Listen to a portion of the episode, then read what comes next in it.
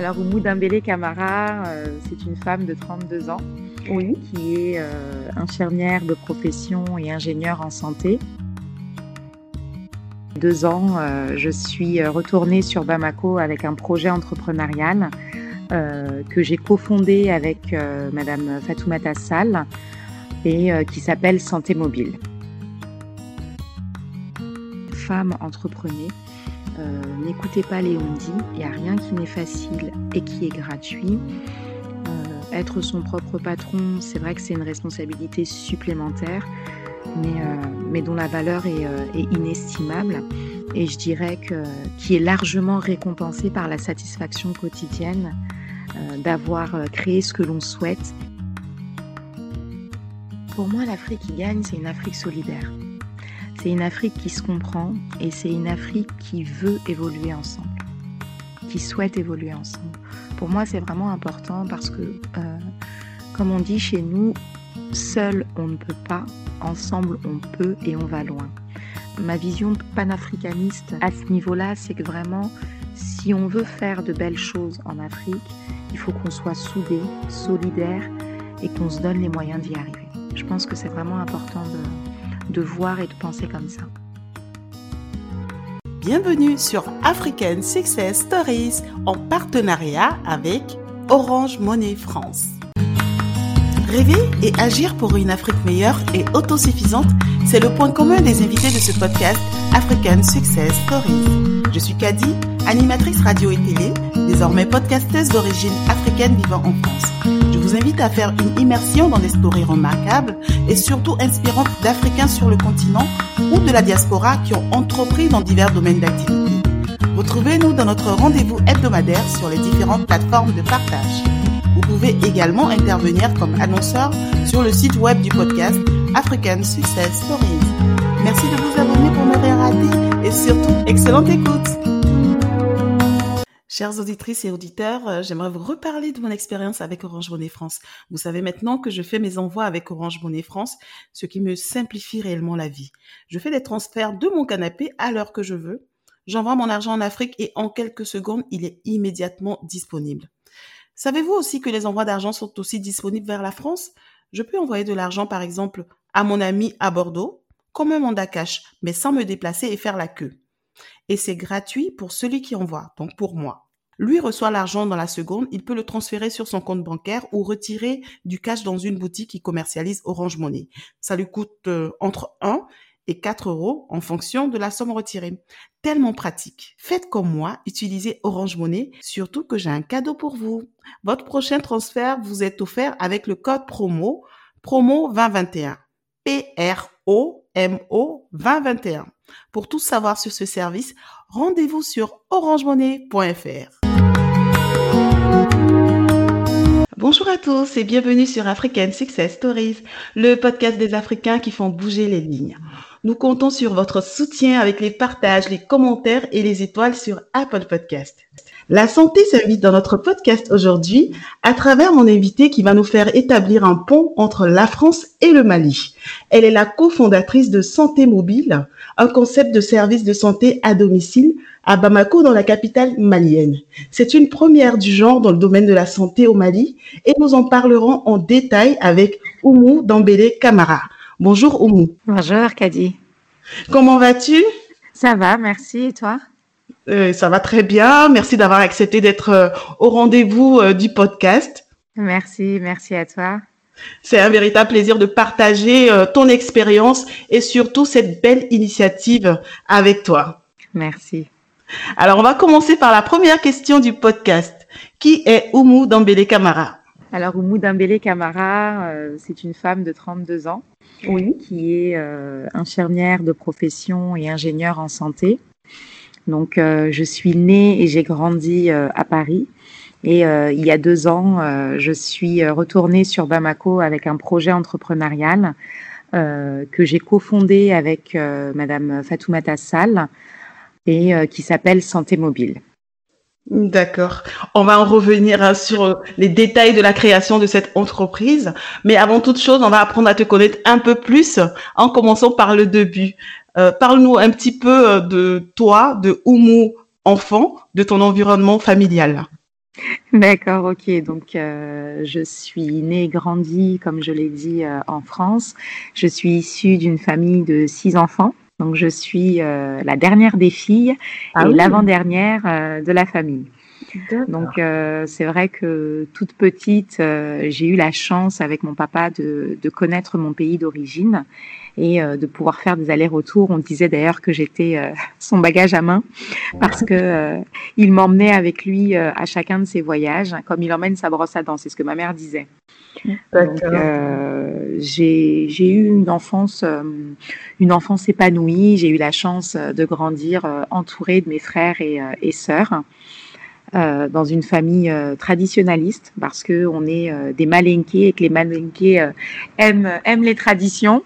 Donc euh, c'est vrai que j'ai vraiment grandi euh, au cœur des cultures euh, africaines, au cœur des cultures euh, maliennes, à Bourg-la-Reine dans le 92. Donc c'est une, une ville qui est pas très loin de, de Antony. Je sais pas si vous connaissez Cadix, Oui, je, je connais un petit peu, oui. voilà, c'est ça. Donc, euh, j'ai grandi euh, sur Bourg-la-Reine. Donc, j'y ai fait euh, ma scolarité, mon collège également, et je suis allée ensuite euh, au lycée avec euh, un bac sciences médico-sociales. Et après, euh, j'ai commencé à m'orienter vers, euh, vers du paramédical Oui. et l'infirmerie. Donc, voilà un petit peu à quoi se résume mon enfance jusqu'au lycée avant de rentrer en école d'infirmière. D'accord. Donc, euh, en gros, tu as baigné entre les deux cultures et tu, tu es, on peut dire que tu as pu euh, assimiler les deux cultures sans, euh, sans qu'il y ait un conflit. Et comment ça s'est passé tout ça? Non, je dirais pas que, que j'ai pas eu de conflit. Effectivement, c'était un petit peu compliqué parce que, voilà, moi j'avais quand même cette chance d'aller à Bamako toutes les vacances scolaires, sans Oui. exception. Et euh, une fois arrivée sur Bamako, on me disait la toubab, la toubab, la toubab. Et une fois arrivée euh, sur Paris et euh, en France, c'est vrai que c'était une culture qui était différente, auquel il fallait que je m'adapte, quoi. Donc, euh, à la maison, c'était vraiment traditionnel. Et à l'école, en extérieur avec mes amis, c'était vraiment euh, le côté occidental qui reprenait le dessus, quoi. Hmm, D'accord. Donc, tu arrivé à jongler entre les deux sans problème? Ouais, j'ai vraiment réussi à jongler entre les deux sans problème dès toute petite, quoi. Mhm, D'accord. Et, et le choix de, de, de tes études, qu'est-ce qui a valu ce choix? Alors, je dirais que euh, j'ai toujours vu mes parents euh, accueillir du monde. Déjà, ce côté humain, euh, humaniste, j'ai envie de dire, il était déjà présent avec l'accueil des cousins, des frères et sœurs qui venaient de l'Afrique, qui venaient du Mali. Je pense que cette volonté de solidarité, euh, des soins, euh, je le retrouvais au niveau de ma famille. Donc, c'est vrai que ça a été un choix, euh, un choix porté sur des soins et un choix qui a été dès toute petite orienté vers euh, la médecine, vers le médical, parce que je retrouvais en fait ces valeurs humaines et solidaires. Alors, donc, tu n'as pas eu l'embarras du choix comme certaines personnes euh, quand ils euh, finissent euh, leur parcours, on va dire, scolaire. tout de suite, tu savais que tu voulais faire ces études-là, tu voulais être infirmière. En fait, tout de suite, je savais que je voulais m'orienter vers le médical. Oui, d'accord, vers le médical. Voilà. Et après, c'est vrai que bon, euh, ça m'embêtait un petit peu le, euh, le, le petit concours euh, médical qu'il y avait quand on fait nos études de médecine. Donc, j'ai Mhm. j'ai préféré, on va dire, la facilité et m'orienter vers un cursus infirmier qui m'a finalement plus correspondu que, que des études de médecine parce que c'est vrai qu'en tant qu'infirmière, on est proche du patient et du coup, ça m'a tout de suite rappelé euh, ces valeurs familiales que, que j'avais eues depuis petite, quoi. Non, on va pas parler de facilité, hein, franchement, euh, je pense pas. C'est plus, euh, voilà, ça correspondait plus à ta personnalité et à ce que tu voulais peut-être faire euh, consciemment ou inconsciemment, hein, puisque aujourd'hui tu en es là. Exactement. Oui. Et donc après les études, forcément, voilà, tu t'orientes dans la vie active, dans la vie professionnelle. C'est ça. Donc après mes études euh, d'infirmière, donc mes études d'infirmière ont duré trois ans et demi, Oui. euh, même quatre parce que j'ai fait un concours euh, avant et une prépa concours. Donc euh, pour devenir infirmière, je dirais que mes études ont pris quatre ans. Mhm. Euh, donc j'ai commencé ensuite dans le milieu hospitalier, donc à Avicenne sur Bobigny, dans un service dit de chronique Euh, en hépato-gastro-entérologie. Donc c'était un service qui était euh, assez complexe euh, au niveau des soins et c'était un choix parce que en tant que nouvelle diplômée, je voulais techniquer un maximum. Et euh, tout de suite après, comme je savais que je voulais euh, repartir vers le Mali, j'ai toujours eu ce projet-là de, de, repartir au Mali. Donc je me suis quand même orientée en plus de, de mon métier d'infirmière vers des études d'ingénierie en santé à distance à la faculté de Nancy. Déjà là, tu savais que tu allais retourner au Mali tu, euh, tu, nourrissais cette ambition euh, de retourner vivre euh, au Mali Oui, oui, Kadi, depuis très longtemps, j'ai toujours ah. voulu repartir au Mali. Enfin, quand je partais en vacances, à chaque fois que je repartais sur Paris, il me manquait comme quelque chose. Je m'étais promis en fait que je repartirais sur Bamako pour y faire quelque chose. Donc ça t'a permis quand même de préparer euh, tout ça. Déjà dans ta dans, dans les débuts euh, de ta carrière professionnelle, tu as tu avais cette, cette préparation euh, et des études en parallèle pour pouvoir retourner au Mali. Comment s'est concrétisé donc tout ça parce que tu es cofondatrice donc tu n'as pas été seule dans cette initiative de santé mobile. Comment s'est passée cette rencontre Alors c'est vrai, je suis pas toute seule, on est deux. Euh, à avoir euh, fait santé mobile. Donc déjà, il faut savoir que euh, avant de rentrer sur Bamako, donc comme je le disais, j'étais infirmière de profession à l'hôpital Avicenne, mais tout de suite, j'ai voulu en fait avoir cette indépendance et cette maîtrise du temps. Donc mhm. déjà sur Paris, j'ai commencé à mon propre compte en ouvrant un premier cabinet infirmier en région parisienne, puis un deuxième, et c'est en 2018 que j'ai créé ma société de soins à domicile en France. Donc j'avais besoin de dupliquer ce modèle-là parce que je savais que euh, au Mali il n'y avait pas, mais surtout parce que j'avais une expérience euh, personnelle euh, qui est celle de mon papa qui était un peu malade et mhm. qui avait une prise en charge sur Paris, mais qui n'avait pas de prise en charge à chaque fois qu'il rentrait sur Bamako. Donc je me suis dit c'est pas possible. Si lui il a un besoin, c'est que forcément des milliers de personnes comme lui ont ce besoin-là. Donc voilà comment est venue déjà l'idée de créer un, service de soins à domicile. Et euh, Dieu faisant bien les choses, j'ai rencontré euh, Madame Salle euh, en 2019 qui avait le même projet entrepreneurial. Et c'est donc comme ça qu'on a décidé en fait de réunir nos ambitions et de créer Santé Mobile. Au-delà de, de l'entreprise, il y a le social qui intervient et il y a l'expérience personnelle aussi qui intervient dans cette dans cette euh, initiative. C'est à saluer tout simplement parce que je suis allée voir euh, comment se présentait euh, Santé Mobile, la plateforme et tout. Et franchement, félicitations. Merci beaucoup. Quelles ont été les premières problématiques en fait quand vous avez décidé de lancer ce projet? Alors la première problématique, je dirais, c'était l'administration vraiment mhm. le côté administratif parce que euh, en Occident, on a la chance quand même que les choses soient cohérentes. C'est-à-dire que quand vous avez des dossiers à déposer, on vous indique une institution, un lieu dans lequel déposer ce dossier. Alors qu'au Mali, tout est différent. Vous avez beau avoir un diplôme infirmier, vous ne traitez pas forcément avec le ministère de la Santé et vous devez vous orienter vers un autre ministère. Donc la problématique administrative, je dirais que ça a été euh, euh, le premier, le premier problème ouais, qu'on a rencontré. Ensuite, il a fallu euh, transformer nos diplômes, obtenir une équivalence pour pouvoir travailler euh, en tant que française au Mali. Ah, comment ça savoir-faire. Comment ça transformer pour pouvoir pour que ces diplômes soient valables au Mali? C'est ça. En fait, ah. quand vous rentrez sur Bamako avec un diplôme qui n'est pas malien, on vous demande de produire une équivalence. Je savais pas. C'est bon à savoir ça. Je sais que l'inverse existe quand on rentre, quand on vient d'Afrique euh, pour certains diplômes, on est obligé de, de faire l'équivalence. Je savais pas que c'était dans, enfin c'était dans les deux sens en fait. D'accord. Exactement, c'est dans les deux sens.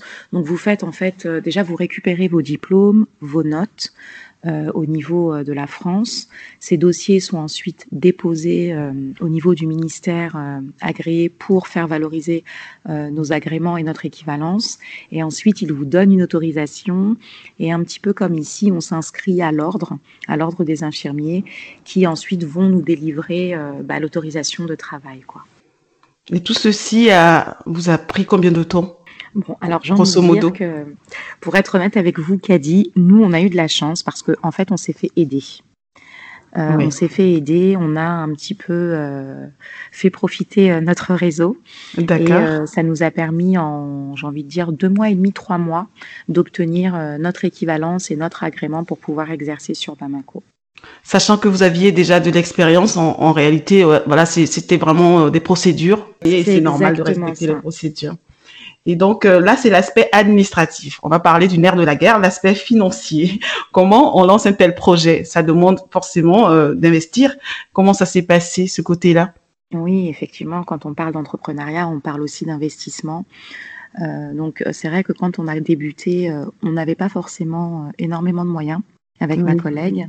Maintenant, euh, Dieu faisant bien les choses encore une fois, on a réussi à, à, participer à un concours entrepreneurial qui s'appelle euh, Diaspora Entrepreneurship, qui est une initiative de Papouane qui a été créée euh, pour des personnes comme nous, de la diaspora, souhaitant rentrer dans leur pays d'origine avec un projet entrepreneurial. Donc on y a postulé. On est ressorti lauréate 2019.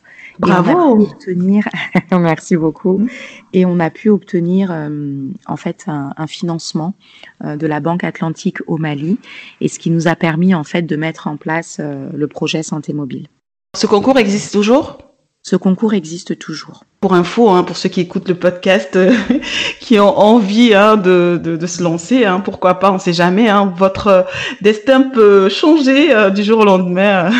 pourquoi pas, si vous êtes lauréat. Et puis voilà, quand on entreprend, il faut frapper à toutes les portes, envisager toutes les pistes. Donc moi, ce que j'ai envie de demander, quelle leçon tu as pu tirer donc de cette de cette, ce projet-là de retourner au Mali, t'installer pour quelqu'un qui écoute le podcast, qui a cette euh, ambition, qu'est-ce que mhm. tu pourrais lui dire? Quelles sont les grandes lignes en fait euh, quelles, sont les grandes leçons que tu as tirées de cette expérience? Alors, euh, je dirais que tout part de, de l'idée. Une fois qu'on a l'idée, on a on a fait le gros du travail. Ensuite, après l'idée, c'est la volonté de coûte que coûte vouloir y aller. Parce que c'est vrai que moi, quand, euh, quand j'ai voulu partir à Bamako, euh, et que j'annonçais à mes proches que je partais à Bamako, on me regardait avec des yeux en disant mais euh, qu'est-ce que tu vas faire là-bas quoi? Il n'y a pas assez d'infirmières ici. certes, c'est ton pays. tu l'as toujours aimé et tu, tu es animé par une volonté de vouloir contribuer à son développement. Mais pourquoi est-ce que tu pars?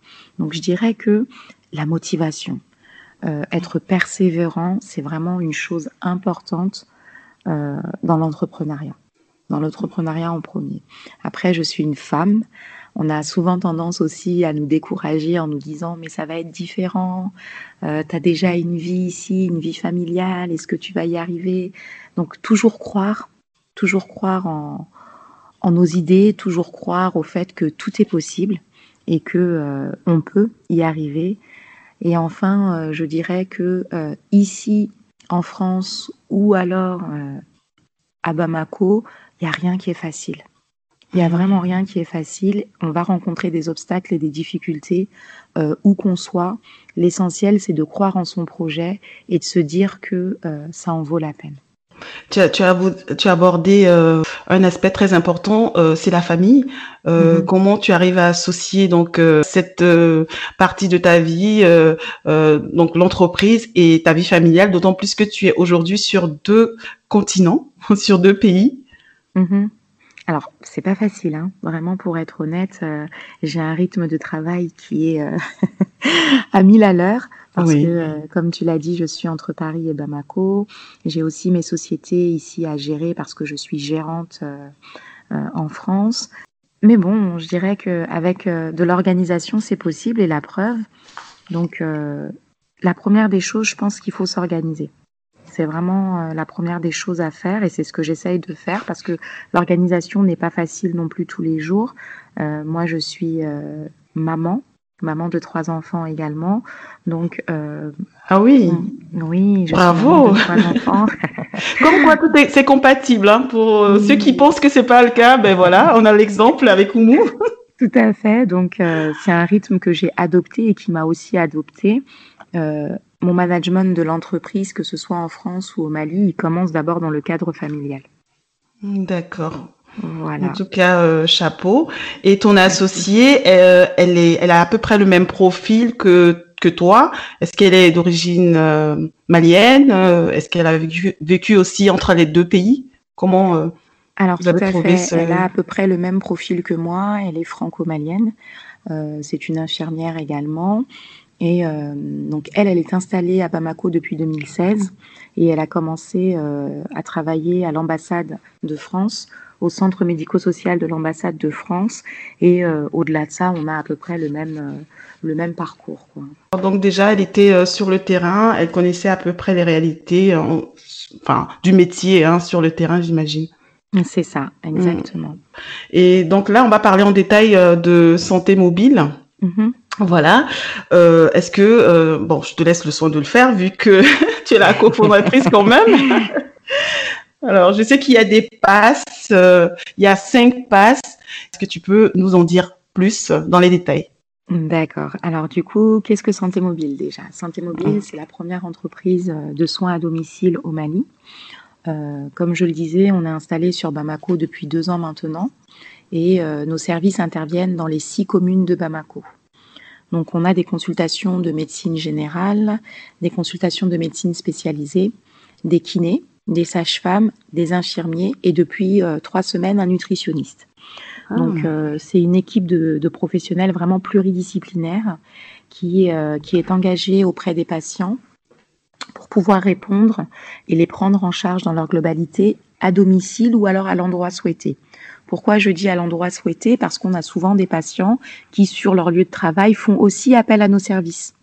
Par exemple, pour des prises de sang ou alors euh, pour des consultations de médecine quand ils se sentent pas bien ou qui font des malaises, par exemple. Oui. Donc voilà vraiment ce que c'est que santé mobile.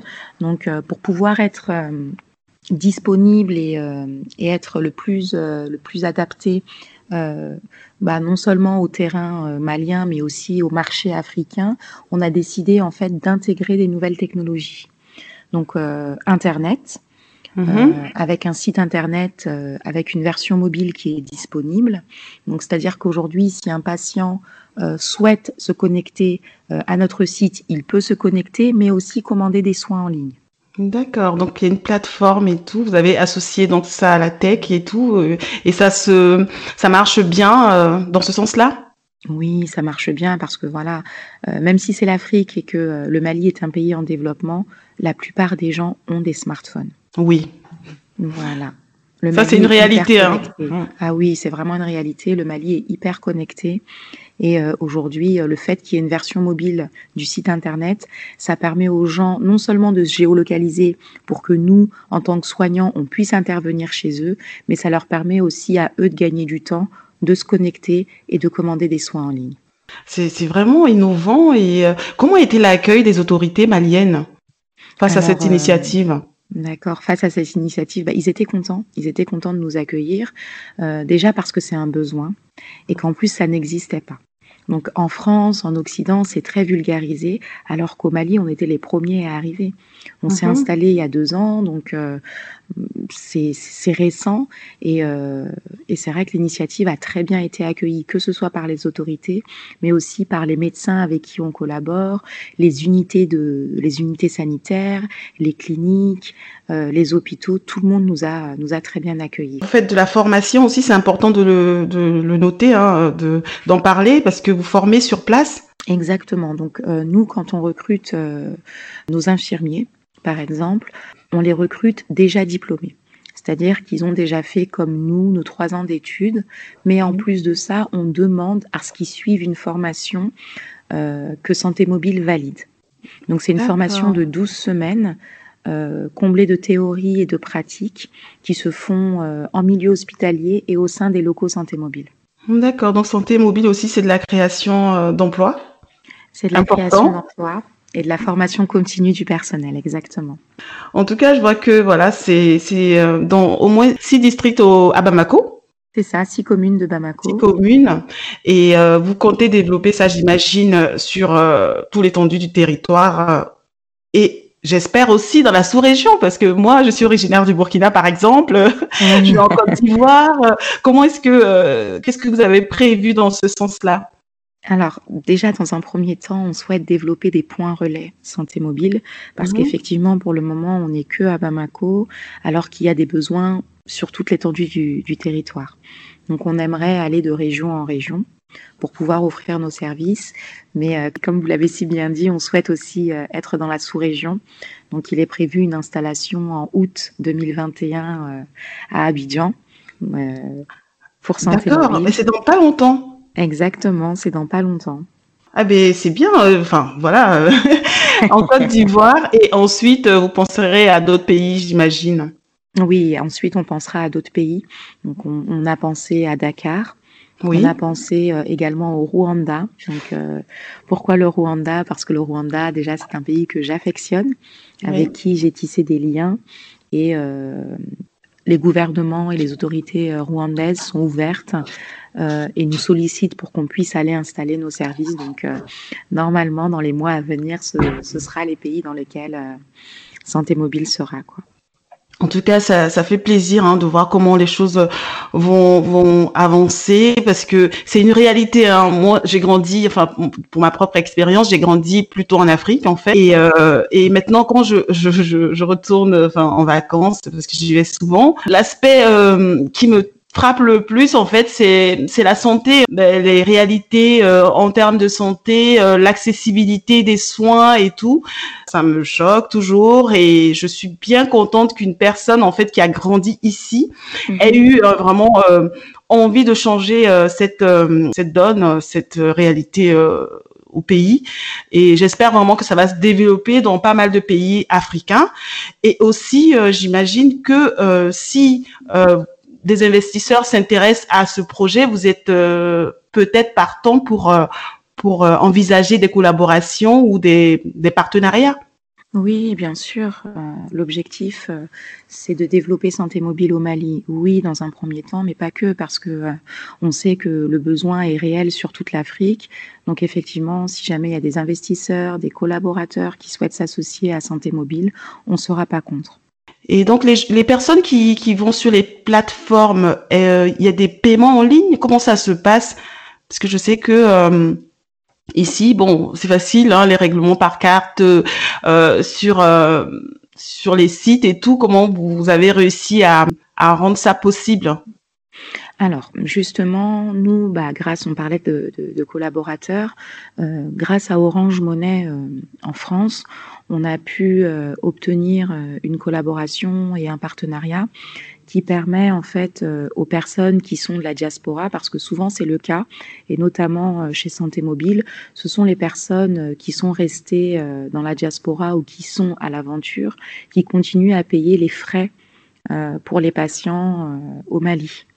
Donc, euh, grâce à Orange. Monnaie et à leur plateforme, euh, ils n'ont qu'à régler via notre numéro Orange et euh, directement les paiements mobiles se font.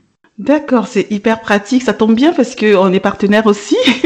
Ah, Donc, euh, alors on les donc retrouve voilà. partout. Super. C'est c'est vrai que c'est vraiment développé en, en Afrique Orange Monnaie. euh, moi, j'ai découvert plus euh, Orange Monnaie en, ben, au Burkina et en Côte d'Ivoire j'y vais souvent. Et ici, euh, ben, c'est récemment que j'ai su que c'était possible donc, qu'on puisse euh, régler de partout et surtout qu'on puisse prendre soin de nos familles euh, qui sont euh, qui sont sur le continent parce que il y a une il y a un des passes où des personnes de la diaspora peuvent souscrire, hein, enfin, je ne sais pas si c'est le terme adapté, pour leur famille en Afrique, rester en Afrique.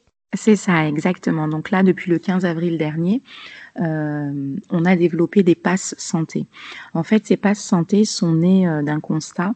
On s'est rendu compte que euh, les patients peinaient à régler nos soins et ils préféraient et ils étaient en demande de forfait, d'abonnement. Donc pour eux, c'était important d'avoir comme une couverture médicale mensuelle qu'ils règlent pour pouvoir bénéficier des soins. Donc on a développé pour les entreprises et pour les particuliers des passes santé. Et dans ces cinq passes qu'on propose, qui vont de 15 000 à 35 000 par mois, il y a le pass Diaspo. Voilà. Et ce pass Diaspo donc, euh, est vraiment le pass qu'on met en avant pour toutes les personnes de la diaspora qui, par exemple, viennent en vacances sur Bamako ou alors des personnes qui sont en France, qui sont aux États-Unis, qui sont en Espagne et qui payent les soins de leurs parents, de leurs proches restés au Mali. Donc c'est un pass euh, qui est utilisé et qui est entièrement modulable, c'est-à-dire que vous pouvez avoir autant de consultations de médecine que vous souhaitez, autant de soins infirmiers.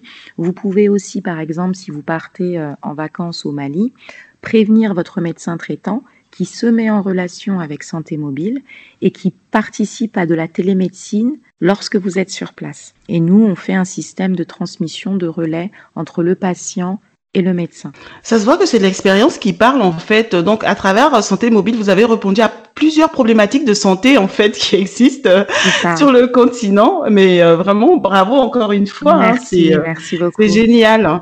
C'est un coup de cœur hein, pour moi parce que c'est important de d'entreprendre, mais euh, quand euh, on n'est pas en bonne santé ou quand euh, voilà on est préoccupé par nos familles qui sont sur le continent, qui n'ont pas accès aux soins, je pense qu'il y a quand même des, des, des, blocages où il y a des, on n'est pas on n'est pas épanoui, hein, on n'est pas productif, on va dire. Donc oui, Oumou, on est en pleine crise sanitaire hein, depuis pas mal de temps. C'est un secret pour personne. toi qui qui entre euh, donc les deux euh, continents. Euh, quel est le, contexte au Mali, par exemple? Comment ça se passe? Comment le, Covid est, est, géré au Mali? Alors effectivement, on est dans un contexte pandémique fragile. voilà, la Covid-19, c'est vraiment une réalité pour tout le monde et pour tous les pays. c'est une pandémie, hein. tous les pays sont touchés. Euh, au Mali, malheureusement, depuis, euh, depuis quelques semaines et quelques jours, euh, les cas augmentent et les autorités font de leur mieux, j'ai envie de dire, pour pouvoir gérer les cas. Mais au-delà du fait que les autorités mettent en place des stratégies sanitaires, je dirais que la population reste encore à conscientiser. Ouais. Ah oui, parce que euh, c'est pas les gestes barrières ne sont pas assez respectés. Euh, comment toi tu le vis, toi qui viens euh, ben, de la France où on, est carrément confiné? Bah, j'ai envie de dire que c'est un peu paradoxal. En France, on est complètement confiné et, et les gens ont peur les uns des autres, alors que en Afrique et au Mali, les gens continuent leur vie leur vie du quotidien, euh, mhm. les mariages mondiaux, les baptêmes mondiaux. Et, euh, et c'est vrai que on a, euh, j'ai envie de dire, deux types, trois types de population. On a la population qui n'y croit pas, qui pour mhm. eux, la maladie n'existe pas, ou alors c'est une maladie des blancs, parce que c'est ce qu'ils disent. Oui.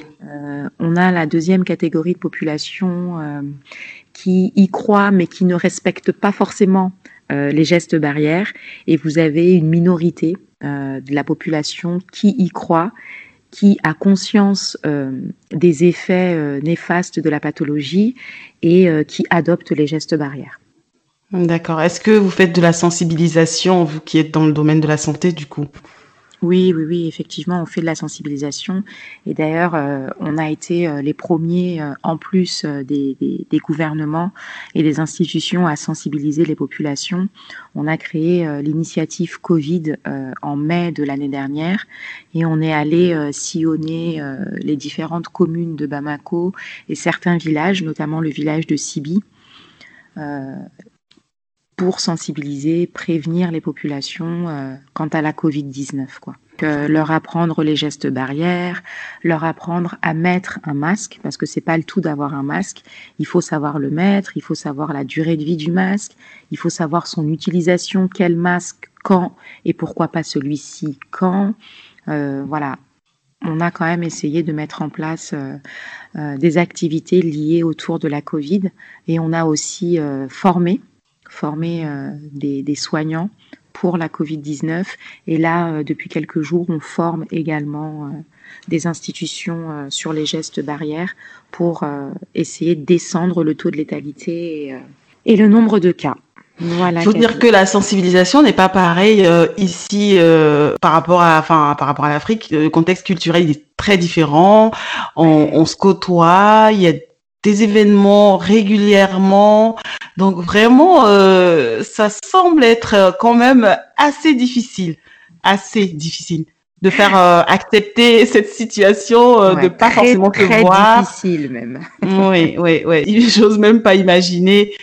Mais euh, voilà, on espère vraiment que euh, ça va, tout va rentrer dans l'ordre. Je sais pas trop comment. On sait qu'il y a le vaccin maintenant. On croise les doigts hein, pour que les choses euh, se, se résolvent assez vite. Sinon, j'imagine que la charge de travail, vous à votre niveau, bah, elle sera, elle sera beaucoup plus importante. Effectivement, nous, on a une charge de travail qui est augmentée depuis l'année dernière, depuis mai de l'année dernière.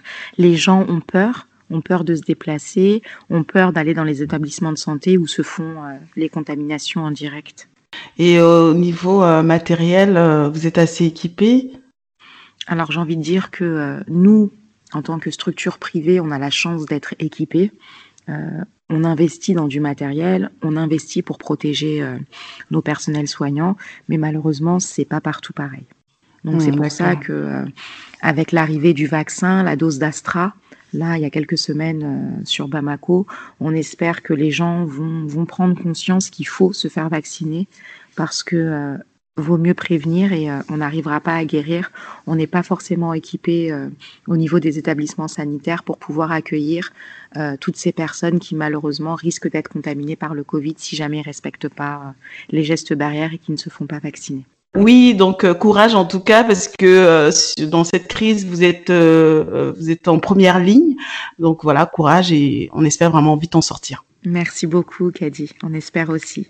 Là, on va on va reparler de toi personnellement et on va je vais te poser une question. Hein. Est-ce que là, si je te demande quelles sont les grandes décisions que tu as prises, hein, qui ont qui qui ont fait de toi ce que tu es aujourd'hui, à quoi tu penserais? Alors, je dirais que la première des décisions que j'ai prises, c'est euh, de repartir m'installer euh, à Bamako. Avant, bien sûr, d'avoir fait le choix d'être euh, infirmière, de faire des études d'ingénierie en santé, la plus grande des décisions que j'ai pu prendre, en tout cas, c'est de vouloir retourner m'installer sur Bamako. Oui, ça c'est vraiment une grande décision et beaucoup de personnes nourrissent cette envie, mm-hmm. cette volonté, mais peu arrive à, à réaliser euh, ceci, on est d'accord. Donc, euh, tu t'es donné les moyens et tu as réussi. Donc, euh, voilà, vous qui écoutez le podcast, c'est possible. Il faut se donner les moyens. C'est pas, on ne dit pas que c'est facile, mais c'est possible. Exactement. Donc voilà, et j'ai envie de te demander aussi ta vision de l'Afrique, parce que si tu as fait ce projet, c'est que tu as quand même une vision de l'Afrique. Pour toi, c'est quoi l'Afrique qui gagne? Pour moi, l'Afrique qui gagne, c'est une Afrique solidaire. C'est une Afrique qui se comprend et c'est une Afrique qui veut évoluer ensemble, qui souhaite évoluer ensemble. Pour moi, c'est vraiment important parce que, euh, comme on dit chez nous, seul on ne peut pas, ensemble on peut et on va loin. Donc moi, je pense que ma vision panafricaine, panafricaniste, euh, à ce niveau-là, c'est que vraiment, si on veut faire de belles choses en Afrique, il faut qu'on soit soudés, solidaires et qu'on se donne les moyens d'y arriver. Je pense que c'est vraiment important de, de voir et de penser comme ça. Vous avez des, des, des projets euh, d'expansion et tout. Euh, qu'est-ce, que, qu'est-ce qui te motive en réalité aujourd'hui? Effectivement, on a des projets d'extension. donc, on souhaite franchiser Santé Mobile pour pouvoir justement euh, installer des franchises un peu partout en Afrique. Mais ce qui nous motive, c'est le développement. Le participer au développement euh, du continent, du Mali en priorité parce qu'on est franco-malienne, mais mhm. pas que, euh, contribuer au développement euh, sanitaire de l'Afrique. C'est vraiment important pour nous. Euh, Est-ce que sur place, euh, tu es sollicité? Parce que euh, la jeunesse est au cœur de, de, bah, de du développement, hein, c'est l'avenir hein, du continent. Est-ce que tu es sollicité? Et quand tu l'es, euh, quel type de conseils tu donnes aux jeunes qui t'approchent ou aux jeunes qui écoutent le podcast tout simplement? Alors oui, effectivement, on est, on est sollicité euh, par rapport à certains programmes, notamment à des programmes euh, comme euh, ceux de la diaspora. Mhm. généralement, on nous sollicite pour, pour notre expertise. Parce mhm. que on a compris en Afrique et au Mali que pour développer un pays, il faut aussi développer son système sanitaire. Et donc, c'est vrai que quand on fait appel à nous, on fait appel à nous pour notre expertise. Euh, les jeunes font aussi appel à nous, donc euh, c'est vrai que c'est souvent, que ce soit en France hein, ou alors au Mali, on fait appel à nous. Et là, c'est plutôt par rapport à des conseils. Comment vous avez fait pour aller vous installer? Comment vous avez fait pour sauter le pas? Est-ce que vous avez eu peur? Enfin, ce sont vraiment euh, des questions du quotidien qui reviennent, quoi. Est-ce que vous avez eu peur? Est-ce que j'ai eu peur? Oui, j'ai eu peur. J'ai eu peur. J'ai envie de dire que c'est naturel hein, d'avoir peur. Euh, tout le monde. D'ailleurs, j'ai envie de dire que quand on n'a pas peur, on n'est pas normal. c'est sûr. Donc oui, j'ai eu peur, j'ai eu mon moment de stress, mon moment d'anxiété, mais euh, j'étais quand même motivée par le fait que j'allais apporter euh, énormément au Mali et énormément à l'Afrique en allant développer santé mobile. Quelle serait pour toi l'apothéose hein, dans, dans ce projet-là que tu as lancé il y a quelques années? L'apothéose, ce serait vraiment bah, de réussir à développer dans la sous-région une franchise de santé mobile. Hmm, d'accord. Ouais, je dirais que euh, on aura réussi une fois qu'on aura des franchises euh, dans, dans, la sous-région, vraiment. Mm-hmm. Et on espère aussi, hein, parce que euh, voilà, comme je disais, euh, c'est c'est l'aspect social et c'est vraiment vraiment une demande sur le terrain. Donc euh, ça va, si ça se développe, c'est tant mieux pour tout le monde, en gros. et là, moi, j'ai envie de parler de personnes qui t'inspirent, parce que le podcast que nous faisons, on reçoit des personnes qui sont censées inspirer ceux qui écoutent. Est-ce que toi, il y a des personnes dont tu as envie de parler ou des personnalités publiques hein, ou pas qui t'inspirent? Oui, oui, oui, il y, a, des personnalités publiques qui m'inspirent. Alors, au Mali, euh, il y a une femme, une très grande femme qui m'inspire, qui s'appelle Aminata Draman euh, Traoré. Oui. Euh, qui est une féministe, une patriote, qui, est, qui, est, fan de culture et de tradition. Elle a été ministre d'ailleurs, hein, oui, Exactement, de la culture. C'est ce que j'allais dire, qui a été ministre de la culture. Donc vraiment, c'est une personne qui est pour moi très inspirante au-delà de, de, cette personnalité qui est au Mali, euh, Michelle Obama. Oui. Euh, m'inspire beaucoup, euh, ne serait-ce que par rapport à son parcours, au soutien qu'elle a pu apporter au président, mais aussi parce que elle est entrepreneur. Aussi, oui. Exactement. Donc, je dirais que ce sont ces deux femmes qui m'inspirent. C'est un hasard que ce soit que des femmes ou non, pas du tout. Après, je suis inspirée aussi par certains hommes, mais bon, solidarité féminine. tout à fait. Alors, euh, euh, mhm. est-ce que tu as des recommandations pour euh, notre podcast, sachant que on cherche forcément des invités qu'on connaît pas forcément, donc on profite quand même de nos invités pour leur demander s'ils pensent à quelqu'un qui pourrait être écouté dans ce podcast. Est-ce que tu penses à quelqu'un, une ou deux personnes hein? D'accord. Alors. Si j'ai des personnes à vous recommander, donc euh, il y a une amie à moi qui est vraiment euh, très bien et euh, pour qui j'ai beaucoup d'admiration, qui s'appelle Susaba Sissoko, qui pareil est franco-malienne et qui développe une entreprise qui s'appelle L'Or de Saba, qui est en fait une entreprise de transformation du beurre de karité. D'accord. Qui intervient beaucoup au niveau bah, du Mali, mais pas que et euh, en fait qui choisit euh, des, euh, des coopératives. Ah, ok. Exactement, et qui fait en fait travailler par la transformation du karité ces femmes-là au sein des, des, des, coopératives qui ramènent son beurre de karité en France et qui le vend. Donc c'est un beurre de karité qui est bio, donc qui est bien pour l'environnement, qui est bien pour nous. C'est des produits que moi j'ai testés, que nous on utilise et qu'énormément de personnes sur, sur Paris et en région parisienne utilisent. Donc il y a elle. Euh, une deuxième personne, je dirais euh, Maguette, Maguette Nyang, qui est euh, une institutrice et qui est une grande communicante qui intervient beaucoup au niveau de la diaspora. Donc pas la diaspora malienne parce que je ne suis pas qu'une patriote. Oui, heureusement. au niveau du Sénégal, du Mali et, et d'autres pays en Afrique et qui pourrait vous apporter énormément au niveau, au niveau du podcast. Ouais. D'accord. En tout cas, euh, bah, superbe recommandation. Hein, merci. Parce que voilà, c'est des profils dont j'ai entendu parler. Donc, j'irai creuser et j'espère hein, qu'elles accepteront euh, de participer au podcast. En tout cas, merci pour les recommandations. J'espère aussi. Donc voilà, Oumou, c'est la fin de notre podcast euh, déjà. Hein ouais. Euh, on va quand même te laisser le soin hein, de nous donner un mot de fin. Est-ce qu'il y a quelque chose qu'on n'a pas abordé pendant notre interview? Est-ce que tu as envie de dire quelque chose aux personnes qui écoutent le podcast? Alors, je pense qu'on n'a rien oublié et qu'on a, euh, a abordé euh, les sujets, en tout cas essentiels, autour, euh, autour de santé mobile et, et autour de l'entrepreneuriat. Pour conclure, moi, ce que j'aimerais dire, c'est femmes, entreprenez. N'écoutez pas les on-dit. Il n'y a rien qui n'est facile et qui est gratuit. être son propre patron, c'est vrai que c'est une responsabilité supplémentaire mais, mais dont la valeur est, inestimable et je dirais que qui est largement récompensée par la satisfaction quotidienne euh, d'avoir euh, créé ce que l'on souhaite et, euh, d'améliorer, pour ma part en tout cas, les conditions de vie des malades au Mali et, on l'espère pour bientôt en Afrique. Je dirais merci, merci à vous, Kadi.